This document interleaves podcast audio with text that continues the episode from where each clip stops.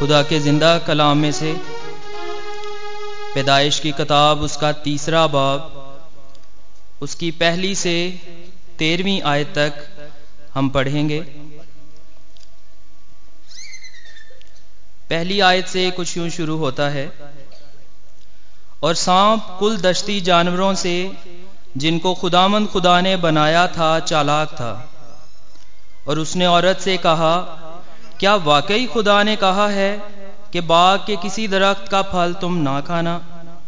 औरत ने सांप से कहा, कि बाग के दरख्तों का फल तो हम खाते हैं, पर जो दरख्त बाग के बीच में है, उसके फल की बाबत खुदा ने कहा है कि तुम ना तो उसे खाना और ना छूना, वरना मर जाओगे। तब सांप ने औरत से कहा, कि तुम हरगिज ना मरोगे बल्कि खुदा जानता है कि जिस दिन तुम उसे खाओगे, तुम्हारी आँखें खुल जाएँगी और तुम खुदा की मानद, नेको बद के जानने वाले बन जाओगे। औरत ने जो देखा कि वो दरख्त खाने के लिए अच्छा और आँखों को खुशनुमा मालूम होता है और अकल बख्शने के लिए खूब है तो उसके फल में से लिया और खाया और अपने शोहर को भी दिया और उसने खाया।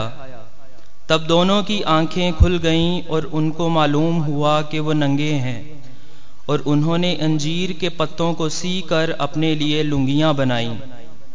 और उन्होंने खुदावंद खुदा की आवाज़ जो ठंडे वक्त बाग में फिरता था, सुनी और आदम और उसकी बीवी ने आप अपने आप को खुदामंद खुदा के हजूर से बाग के दरख्तों में छुपाया। तब खुदामंद खुदा ने आदम को पुकारा और उससे कहा, कि तू कहाँ है? उसने कहा, मैंने बाग में तेरी आवाज़ सुनी और मैं डरा, क्योंकि मैं नंगा था और मैंने अपने आप को छुपाया।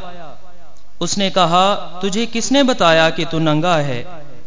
क्या तूने उस दरख्त का फल खाया, जिसकी बाबत मैंने तुझको हुक्म दिया था कि उसे ना खाना? आदम ने कहा कि जिस औरत को तूने मेरे साथ किया है उसने मुझे उस दरख्त का फल दिया और मैंने खाया। तब खुदावंद खुदा ने औरत से कहा, कि तूने ये क्या किया? औरत ने कहा, कि सांप ने मुझको बहकाया तो मैंने खाया। आमीन।